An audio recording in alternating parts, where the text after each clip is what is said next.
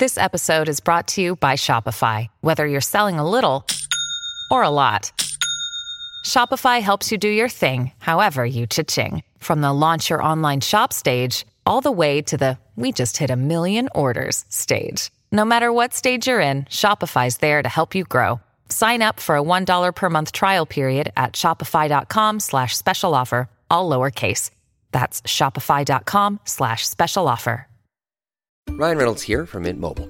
With the price of just about everything going up during inflation, we thought we'd bring our prices down. So to help us, we brought in a reverse auctioneer, which is apparently a thing. Mint Mobile unlimited premium wireless. Ready to get 30, 30, bit to get 30, bit to get 20, 20, 20, bit to get 20, 20, bit to get 15, 15, 15, 15 just 15 bucks a month. So, Give it a try at mintmobile.com slash switch. $45 upfront for three months plus taxes and fees. Promo rate for new customers for limited time. Unlimited more than 40 gigabytes per month. Slows. Full terms at mintmobile.com. Welcome to the New Books Network. I'm Caleb Zakarin, Assistant Editor of the New Books Network, and you're listening to New Books in Law. Today I'm speaking with Rohit De, Associate Professor of History at Yale University, about his book, A People's Constitution The Everyday Life of Law in the Indian Republic, from Princeton University Press. A People's Constitution explores how the Indian Constitution, enacted in 1950, impacted the lives of ordinary citizens. Rohit explores the meaning of the Indian Constitution through four key cases, deftly guiding readers through the intricacies and outcomes. Rohit, thank you for joining me today on the New Books Network. Uh, thank you so much for having me. Of course, uh, you know this, this is a really interesting book, and I would also say uh, just a really a really well written, clear book. So I, I think you, you did an excellent job uh, just in in in laying things out. So if, if anyone's looking for a good example of how to write a book that, that is just really easy to jump into any section, I, I think that that that I would definitely recommend recommend this book. But before talking about the book, I was just wondering if you could tell me a little bit about yourself and your background. Um, sure. So I uh, grew up in India and I went to law school as an undergraduate. Um, law is uh, an undergraduate discipline in India. And I was going to law school at a time when um, there was a profound transformation in the Indian legal system. So um, on the one hand, there was a um, emerging critique of how um, the Indian legal system, particularly the courts, are unable to deliver um, justice and remedies. Um, pendency rates of litigation in India are incredibly long. Uh, civil cases take 80 years sometimes to settle.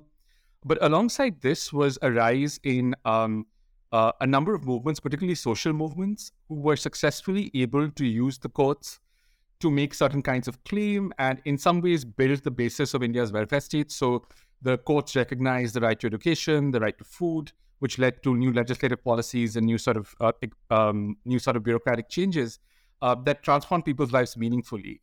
And I was grappling with the question of how is a system that is so defunct in so many ways still able to do some of these things. Um, I first came to the U.S. to with the intention of being a legal scholar in a very traditional sense. Um, but as I was working in an American law school, it, it also sort of struck me that uh, the Indian legal system um, functions in English, a language that a very small percentage of people understand. Much of the legislative framework, um, the way law is organized or understood, was developed under British colonial rule. Uh, yet it had sort of been adapted very naturally. Um, uh, Indians use the legal system um, in in multiple ways, uh, and there wasn't this question of um, this is illegitimate that ever came up. So it got me curious about thinking how is it that a system that's developed under colonialism uh, function after the country becomes independent? Um, and this sort of prompted me to sort of turn towards history and engage in sort of deeper historical study. Yeah, so you know, I was wondering if uh, if you could talk a little about some of the the materials, archival or secondary sources that you looked at that helped you put together uh, the stories that you ultimately tell. Right. Um, I mean, there's been uh, I think I was part of a generation of scholars uh, who were trying to write about um, Indian constitutional law very differently. So uh, when I sort of began my PhD, constitutional law or writings about the Constitution uh, had two audiences. One was lawyers, and the focus really was on knowing what the law is so that lawyers can practice. So it heavily focused on judgments and it tried to distill principles out of judgments. So the question is like, what's the legal rule that comes out of the case?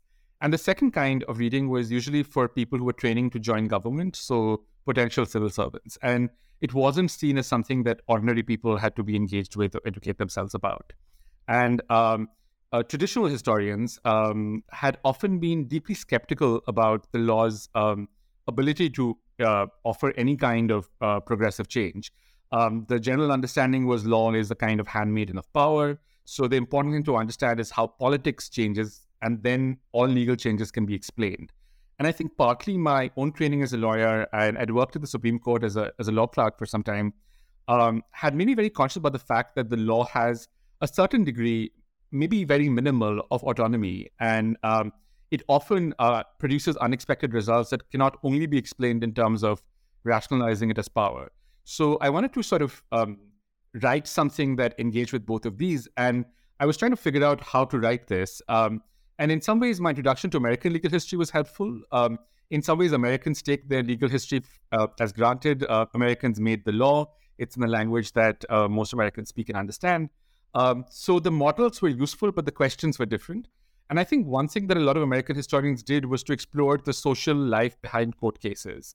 And uh, a search for this led me to um, the archives of the Supreme Court of India, uh, which preserves all its case records from its inception. Yet these archives had never been used. They were just seen as a kind of reference material for uh, lawyers and judges for the future. They didn't even have a mechanism of a historian to consult them. And even when I sort of, after a long, protracted way, managed to get access, uh, the Chief Justice asked me, Why do you want to see the files? The judgment is available on the website. But once you look at the file, you realize that what the judgment is is a very small slice of what happened, and is often uh, not an accurate reconstruction of what was happening before uh, the court. So I was interested in telling a story about constitutional litigation, which focused not on what the judges wrote, but how a certain kind of question became a constitutional question, um, how it was argued, and what the life of that court decision was after the judgment was pronounced. Following up on that point, if if you could discuss a little bit of, of the history and enactment of the Indian Constitution, how did how did the Constitution uh, come to law? And you also, I think, uh, you you compare its enactment to other uh, post-colonial uh, nations and how how its constitution differs pretty considerably. So I, I was wondering if you could just talk about those points. Absolutely. So um, the Indian Constitution is um, sort of given by its people in January 1950. Uh, but the constitution making process starts in 46 um, as part of the British plans for departure. Uh, a constituent assembly is elected indirectly from the various provincial uh, legislative assemblies. Um, it's um, uh, not on universal franchise, but it's still a lot more representative than any other constitution making body at its time. Um, and the assembly takes sort of three years of deliberation to um, um, sort of write the document. Um, this is in contrast with sort of almost every other British post-colonial setting. So there are only two other uh, countries that elect constituent assemblies, Pakistan and Israel at that time, and neither assembly is able to reach agreement on a document. The Pakistani assembly is dismissed and the Israeli assembly is unable to define a document. In most uh, post-colonial, British post-colonial countries, the constitution is written through a negotiation by elites. So they all come to London and they discuss it with the uh, British administration and produce a document or it's sort of given to them by um, uh, a foreign power. So, uh, take for example, um, you know, the Japanese Constitution, which effectively General MacArthur sort of pushes through during um, the U.S. occupation of Japan, which still which still persists. Um, it's also an interesting constitutional process. Uh, a book that I'm working on at present with Ornit Shani, which sort of contrasts it to even earlier attempts at constitution writing. So, for example, when the Americans gathered in Philadelphia, uh, the discussions inside the convention were closed to the public. In fact, what we know of them is because of what people wrote before and after. Uh, and even more recently, when South Africa was writing its constitution, the idea was that these debates should not be in the public. You want to immunize constitutional debate from public emotions. But very early on, the Indian debates were broadcast on the national uh, on, the, on, on the radio. They were actively reported upon in the papers, and ordinary members of the public heavily involved themselves in the process, writing to the assembly, uh, passing resolutions, discussing things with each other. So there's a very early sense of public ownership about the document. Um, it's also uh, lasted as, for a significant period of time. So political scientists who do these sort of um, uh, quantitative um, uh, maths sort of suggest that an average life of a constitution is something like 20 years. And sort of if you go into sort of uh, Asia and Africa, more newly independent countries, it's even shorter. In fact, all of India's neighboring countries have had uh, two to three to four constitutions around the same period of independence. And while the Indian constitutions often had periods of crisis, the constitution itself has remained one that at least all political parties and actors are publicly committed to. And um, that's also a question that I wanted to understand. Why is why has this been possible? In the introduction, you discuss uh, different sort of receptions of the Constitution. The Constitution as triumph, as illusion. Uh, what, what do you mean by, by these uh, interpretations? And you know, what's the kind of the general perception of of the, the impact of the Constitution on, on society? So uh, a, a, lot of um, um, both scholars and public actors have dis- described the Indian Constitution as a kind of a triumph of um, a, a, new imagination of justice and freedom uh, and it does a lot of things. For example, it produces universal adult franchise uh, well before one could argue many countries in the West have it. So, um, you know, even before the Civil Rights Act is enacted, and you know, African Americans have voting rights in the South, the Indian Constitution grants uh, equal voting rights to uh, all communities, including those who have been historically disenfranchised and socially excluded. Uh, the Constitution also very consciously takes on economic and social justice as um, uh, direct policies for the states and produces a series of uh, commitments in the document, both enforceable and non-enforceable. And uh, sort of political theorists who have talked about it, like Hannah Arendt, have always suggested that when uh, you ca- you can either have political freedom or you can have economic justice, and if you try to combine the two, you get a kind of authoritarian government. Uh, and by and large, for the longest period of India's um, history, uh, you've managed to combine a democratic government with at least a public commitment to social uh, social justice and redistribution. Um, so this is the kind of triumph story, uh, and it's often credited. The triumph story also credits a lot of this achievement to the far-sighted founding fathers and mothers of the country. And you know, different people have different favorites, but you know, it's this galaxy of leaders who are clearly seen as great men and women who were benevolently creating this constitution, giving it to the public. The other side is a kind of curious critique that comes from both the right and the left. Um, they point out that the Constitution is um, largely, in many parts, a direct reproduction of the British Government of India Act. Um, they talk about the fact that many of the rights that are given have immediate qualifications. So, you know, your right to freedom of speech is restricted on the grounds of national security, on uh, foreign relations with other countries, on defamation. Uh, in fact, every right comes with a restriction, and the only communist member of the assembly once said these rights are from the point of view of a police constable. Um, they also point out that many of the goals of redistribution are just stated as goals. In the original document, there is no mechanism to enforce them. Um, and it also allows in the document itself the possibility of suspending the constitution, which India, uh, for the longest time, in, uh, was in the 1970s when you could suspend the constitution by declaring a national emergency uh, because of an internal crisis or war. Um, on the right, uh, the argument is that this is a foreign constitution because it is following uh, sort of enlightenment ideas uh, which are not indigenous to India. it's not an organic document. Um, it's a combination, a patchwork of borrowed foreign ideas and what we need to do is go back to some older pre-colonial form of organizing. Um, and uh, what I hope to show is uh, that we can't get this answer from only looking at the text of the Constitution or the people who produced it, but try, try to think of the effect of the Constitution and the kind of public role it played in public consciousness and imagination. What are some of the, the key provisions of the Constitution? Like, you know, in America, people will, will focus on the First Amendment, for example, is, you know, that or the you know the articles that uh, that delineate how the you know the the three branches of government work. Uh, how how would you sort of it, just in a, a brief brush overview describe the Constitution? So India, I think now is the second longest constitution in the world. Um, it has over 400 provisions. Um, it uh, extensively details um, a, a, variety of rules and regulations. Uh, and uh, and I wouldn't want to dismiss this because what it shows is uh, from very early on, there's an imagination that power cannot be concentrated in one wing of government. Um, so, for example, it creates an autonomous election commission. It creates an autonomous um, uh, uh, auditor general's office, which which which audits public accounts. it writes in certain rules of federalism. It protects the independence of the judiciary in fairly complex ways. So, for example, to increase the salary of judges, you have to amend the constitution because the salaries and retirement ages are written into the document itself. Uh, in terms of sort of um, clauses and sections people talk about, uh, there's a lot of uh, the, the two sections talked about the most, perhaps, are the sections on fundamental rights, which I think for the first time in India, um, in any sort of polity, declares all people to be equal. But it's not just a formal invocation of equality, it also recognizes that formal equality, like many classical constitutions have, has no meaning when society is inherently unequal. So the Constitution itself provides that the state can take any actions that might violate equality to address the interests of groups that are seen as socially and economically uh, marginalized or the interests of women and children. So you could have a law, for example, which gave special rights to women and it would not violate the equality clause.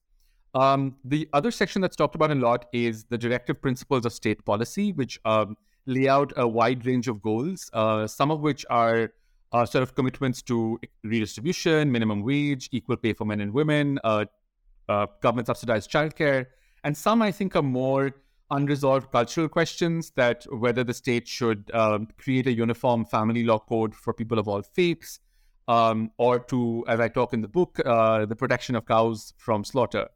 Um, these are not enforceable, but are meant to guide government policy, and over the years have been declared enforceable by the courts, um, uh, particularly from the 1970s uh, onwards.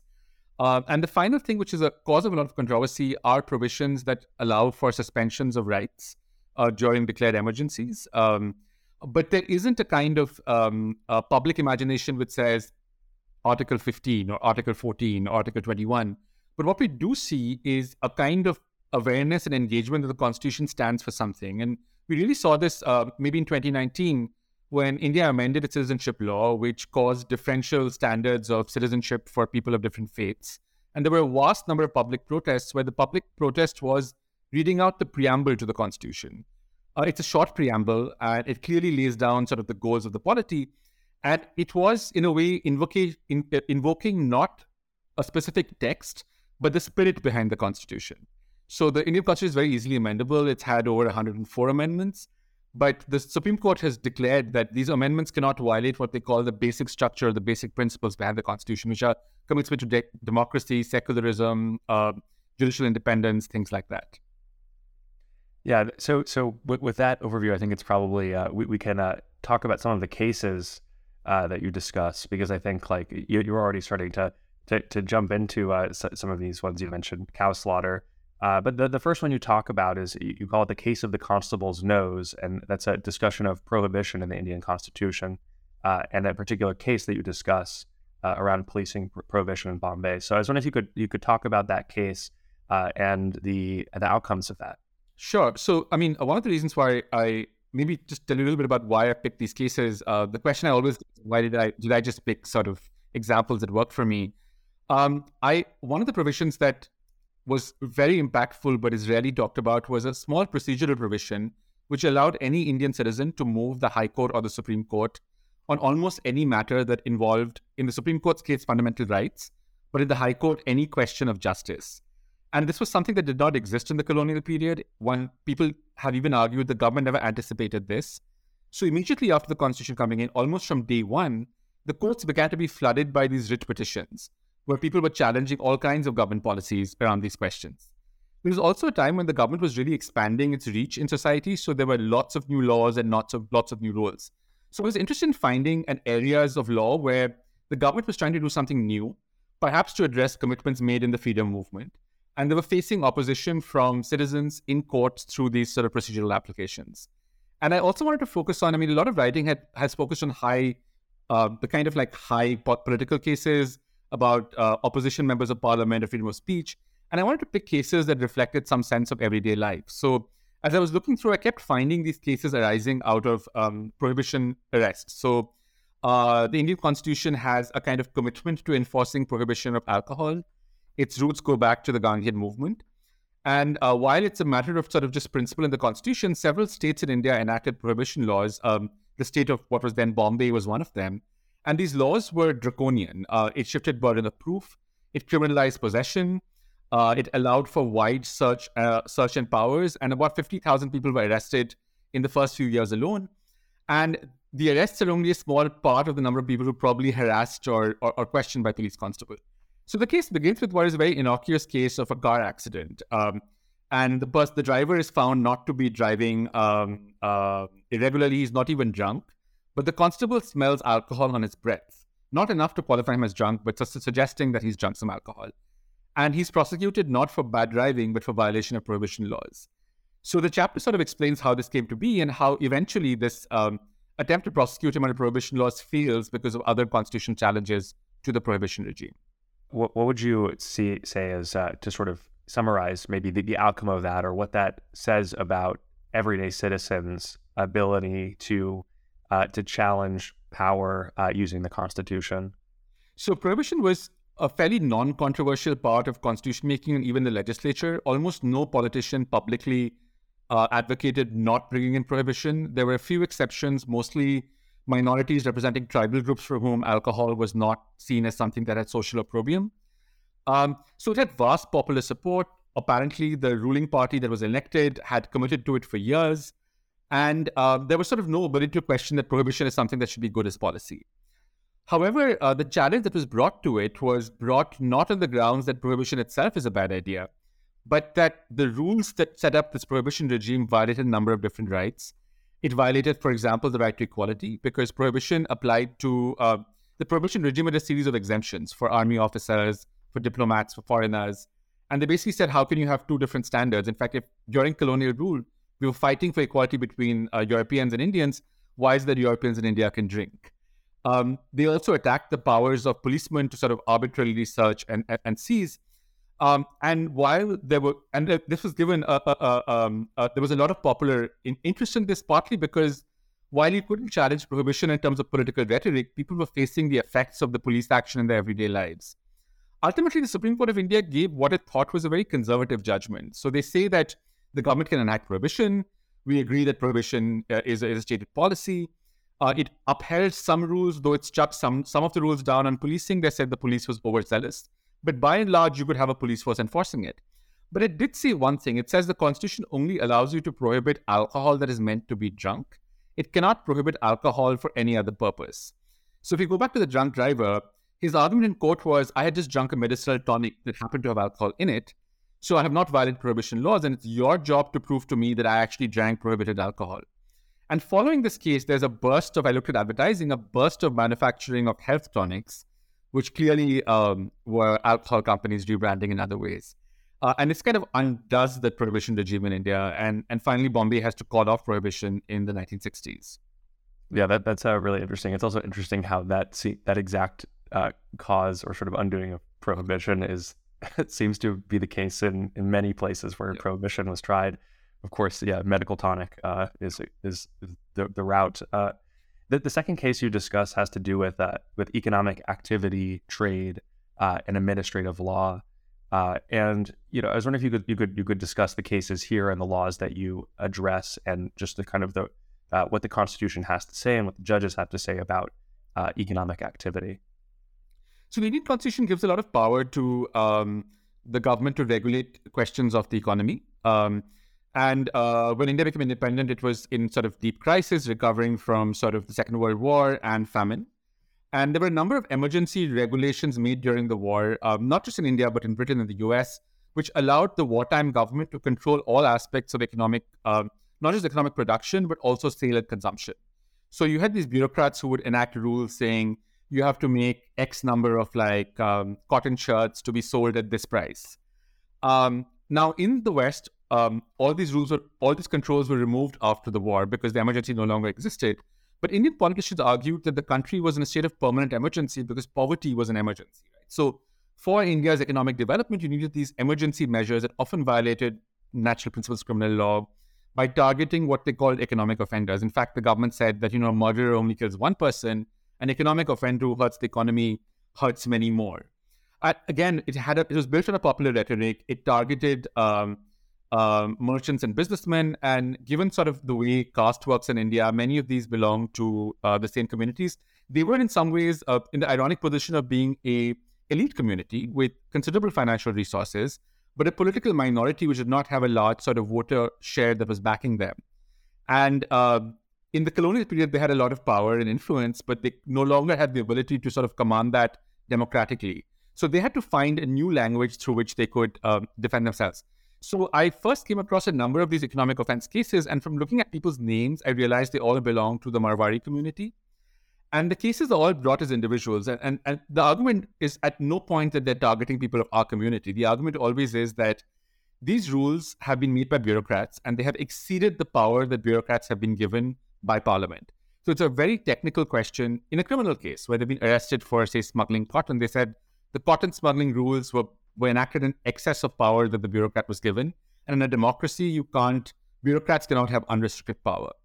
Uh, it was very effective because it shifted the question from being, is this person an economic criminal to uh, was the bureaucrat acting beyond the bounds of what um, um, uh, democracy allows? And clearly, because these were sort of rich litigants, they were able to bring a lot of cases, had influential lawyers, and set the terms of the debate. And um, that this is perhaps for most people my least popular chapter because the uh, the people involved are not people who draw your natural sympathy. But I think what they show is um, you there is an ability in which your identity as an individual can be subsumed when you sort of adopt a procedural argument. And this applies not just to an elite powerful group, but also to, say, a group that is socially unpopular, historically marginalized, when it stops being a question of their identity, but becomes a question of has the state exceeded its power over the lives of ordinary citizens?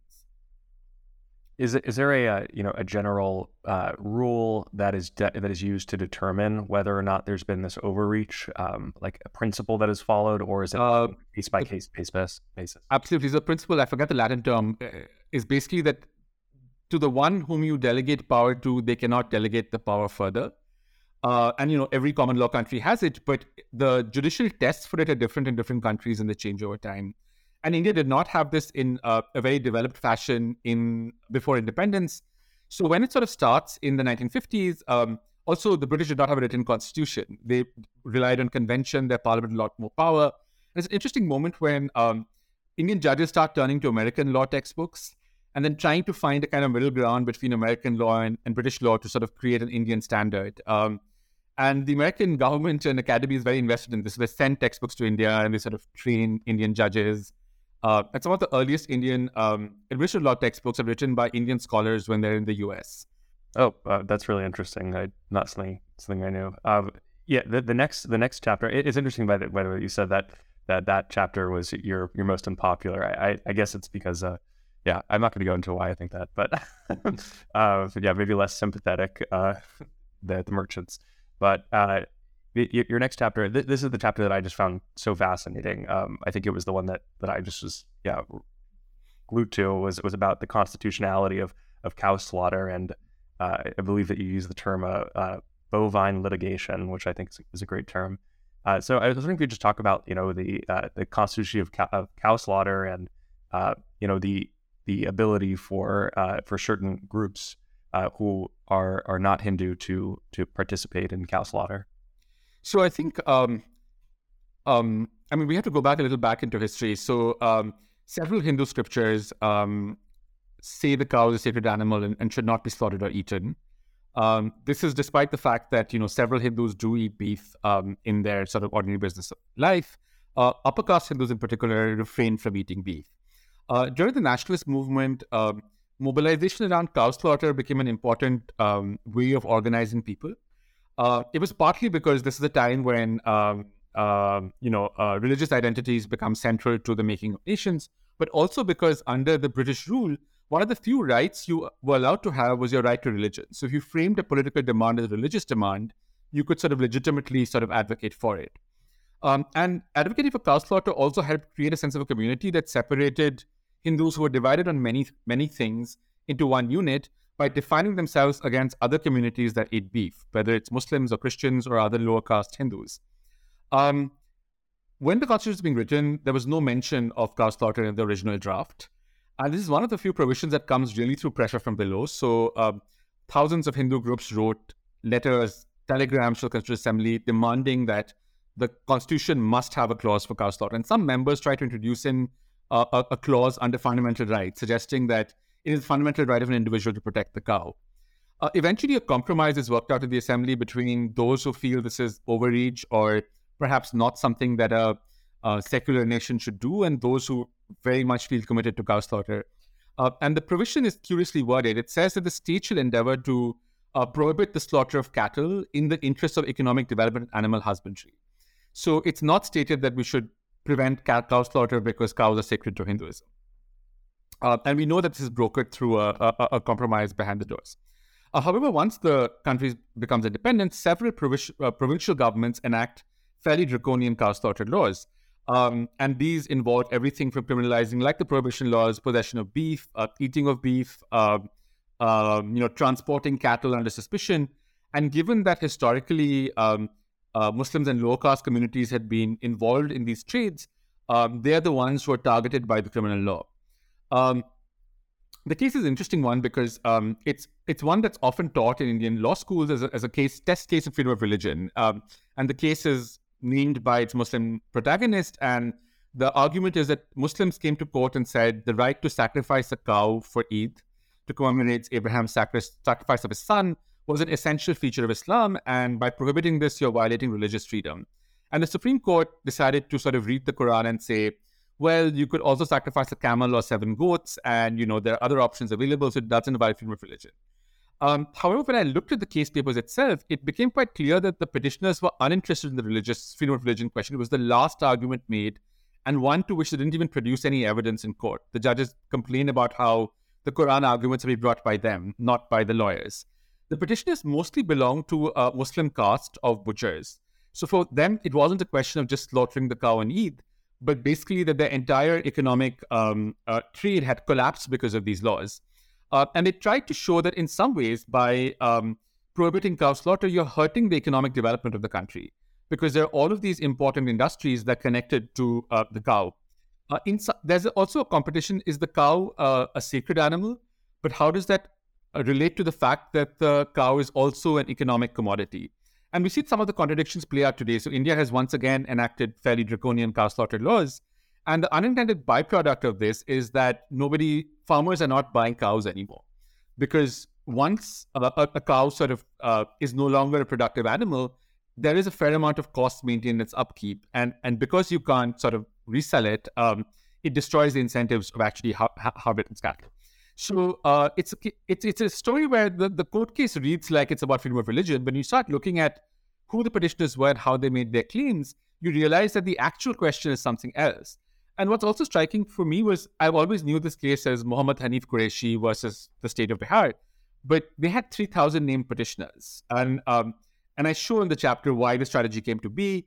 And you could not just bring this as one individual. You wanted to show that it affected the entire class of people and that the petitioner strategy involved sort of going across the country and gathering names and, and having named petitioners there. So it's a sort of early example of a class action litigation, um, even though it's never been recognized as such.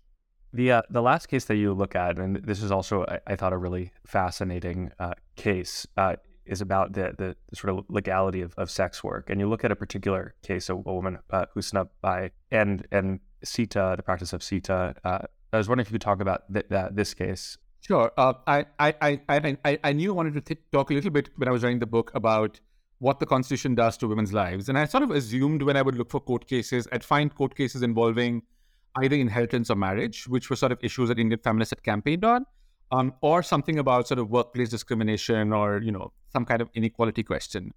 Um, I was surprised to discover this case. It's not something that lawyers know much about, um, but it's one of those cases in the in the government archives which had a huge amount of correspondence on it. In fact, there was more correspondence on this relatively unimportant case from a provincial court than on sort of big case before the Supreme Court. So I got, I got interested as to why was this case causing so much anxiety. And it's partly because India had a very um, uh, vocal and effective women's movement uh, in the colonial period, and several of the leaders were women who were in the Constituent Assembly, for whom freedom was not just freedom of equality, but it also meant um, ending all kinds of burdens on women. And one of the things that they talked about a lot was trafficking women and sort of describing prostitution as akin to slavery and something that the Constitution specifically prohibits by prohibiting forced labor and approach forced labor and trafficking. However, uh, once they enacted laws to enforce this, uh, the people who were most affected were not perhaps the men who uh, accessed sex workers, but the sex workers themselves who were subject to greater police surveillance, uh, harassment, and, and, corruption. So the case is interesting because it's filed literally on the same day that the law gets enacted, the Suppression of Immoral Trafficking Act. Uh, the case is also interesting because the petitioner names herself and tells everyone that she's a prostitute. Um, uh, in the past, when women were arrested for prostitution, they would often argue they're not prostitutes. They're just they they have some other profession. They're musicians. Sex work is only one small part of their larger larger larger activities. She's not only said she was a prostitute. She said her family, her aged parents, younger brother, uh, all survive on her earnings. So she's also casting herself as a productive citizen and a worker. And she finally says that if you are letting me, if you're not letting me practice my profession, since it's a welfare state, you must compensate me for lost earnings, because as a prostitute, I do not have the access to a respectable marriage and a man who would support me. Um, and it's an interesting strategy in many ways because um, it's sex work when it's regulated usually leads to sex workers going into hiding um, to evade the gaze of the state in some ways. Here, the state, she's actually calling the state to attention. Uh, it also shifts the debate because till now, the debate around sex work was led by women who were middle class or elite women who saw sex workers as, uh, in some ways, women without agency who had to be rescued by their more um, beneficent sisters. So the Indian feminists are deeply discomforted by the case and succeeding cases. Uh, one of them, who is a prominent liberal, Durgabai Deshmukh, writes to the prime minister saying we must amend the constitution so that sex prostitutes and beggars cannot claim rights in the constitution in a, in a way that they don't know what's good for them. Um, it discomforted them because here was a sex worker who was speaking in her own voice, or at least what, what her petition claimed was her own voice before court, presenting herself not as someone who is without agency um, or um, uh, without uh, uh, ability, but as someone who was a laboring subject, someone who was a worker. Um, and the judgment actually does not strike the law down. It, it, it says that it recognizes all her claims, but says that, look, the government has taken no action against you. You're in your home. You've not been prosecuted. You've not been evicted. So the, the judgment has no effect in legal terms whatsoever. But because this is the first case under the new law, every subsequent case that comes up, uh, where in many cases a sex worker has been arrested, arrested or evicted from her uh, home, this becomes a strategy to use. So they kind of started reproducing the strategy in different places across the country uh, with different kinds of effects. With all these cases that you look at, obviously each each case is is uh, fairly different. Um, th- though there is a sort of, uh, at least in some of them, a sort of interesting through line of, of economic um, economic rights. Uh, and I was wondering, you know, if there's a sort of a, a takeaway that that you know a, a, lot of these cases are, are, historical cases, but if there's a sort of a takeaway that we can, um, you know, listeners can have for understanding, you know, issues today in India around the constitution or just around lawmaking in general. Sure. I mean, it's a question that I, I think I have to keep revising my answer to because um, India is also at a moment of sort of constitutional turmoil and change. Um, um, so I think there are a few things that are, are I think is worth noting. Um, one is that um, for India's anti-colonial leaders, the answer to colonialism was democracy, and you know all people were equal. One person had one vote, um, and you had you know you could you could um, uh, that was where questions were to be resolved. Um, however, if you belong to a group that was sort of a permanent minority, either because of your caste, religious, or gender identity, or because you're from a subgroup that will never get the political numbers to sort of shift policy in your favor, um, then you had very few options. Uh, and this kind of procedural quirk allowed you to sort of go in and, and, and force the state to listen to you even outside of an election. So it suggests that democracy is more complex than just elections and, and elections winning. Uh, it was striking that almost every cluster of these cases are people coming as minorities. And it's also clear that even when they appear as individuals, in many cases, like the cases involving the sex workers, they were coordinating with larger groups. They were fundraising. They had a, a variety of organizations that were perhaps invisibly supporting the litigation effort. Uh, secondly, that very few of these minorities claimed rights as a minority. They claimed rights as rights that every citizen of India should enjoy. So these are rights that are tied usually to procedure and limiting of state power. So these are not special rights that you get as a minority, these are rights for all citizens. And in some ways, this is useful because it helps build up a larger um, constituency of support. Uh, so even though, say, the prohibition laws or the caste laws target certain communities, uh, the sort of um, end result, which limits police power, is something that benefits everyone, right? So there, there is a way in which um, questions of identity get can be subsumed productively around questions of procedure. The third is a more historic question, which is when India became independent, um, no one knew how the constitution was going to work. Uh, so neither side going in knew who would win. And there was a lot of place to try out new strategies. And arguably, things have changed after 70 plus years. But there is a space of a moment of innovation when a polity is founded. And because these um, Indian, ordinary Indians, many of whom we think of as uh, underprivileged in certain ways, were able to do this, uh, it kind of became a learning ground for other groups in the future. So when social movements or, you know, one of the groups that are, I, I don't see in the litigation very much in India are um, um, Dalits or groups that belong to caste consider, cons- formally considered untouchable. Yet they start appearing in the courts in the 80s and 90s, making you know similar kinds of moves and claims. So there's a way in which the ability of these groups to do it shows a pathway uh, for the future. The other uh, thing I wanted to, to follow up on is, you know, this book was uh, released originally in, in 2018, so it's been out for for some time. Uh, is there anything that you wrote in it that you know you've received some interesting feedback that has made you rethink something that you initially originally put down, or uh, you know something that you that you wrote that you've just gotten great feedback on, and you're like, wow, yeah, I really, I, I really broke new ground with that with that claim. Um, I think one of the one of the things this book, uh, writing the book, taught me was that there was considerable public interest around the Indian Constitution outside of traditional audiences of scholars and lawyers. Um, uh, I was very much surprised by the public reception of the book, and the book is currently being translated into four Indian languages.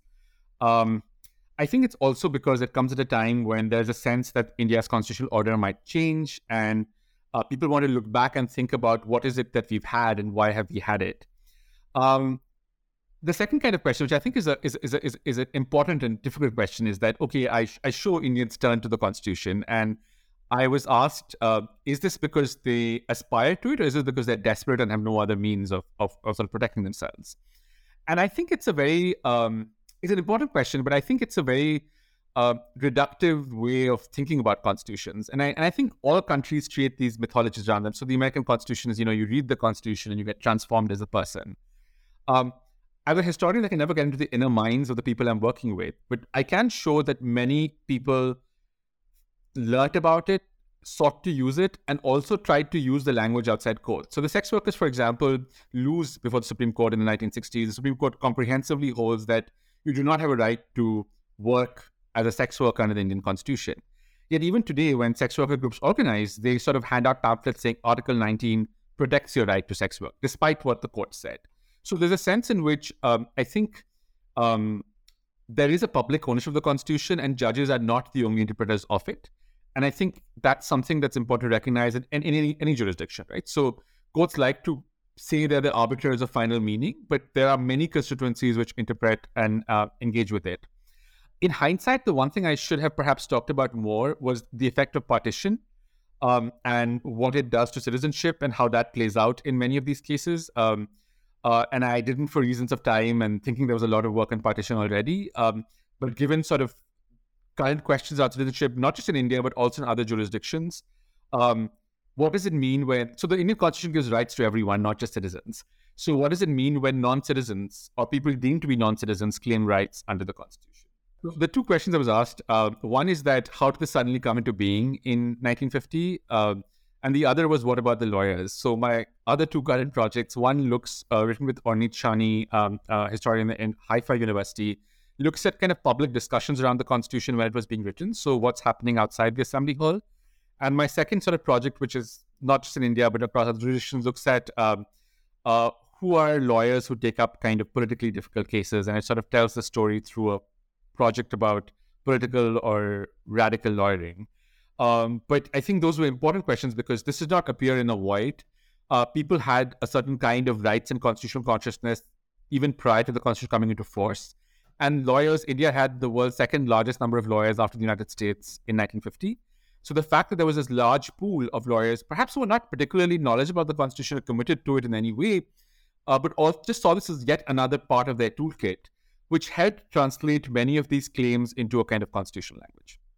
Well, Rohit, thank you so much for for being a guest on the New Books Network. Uh, the book is called People's Constitution: The Everyday Life of Law in the Indian Republic. Uh, I highly recommend people check it out and also uh, be on the lookout for for uh, Rohit's uh, forthcoming books. So thank you so much. Thank you, Caleb. It's really a pleasure.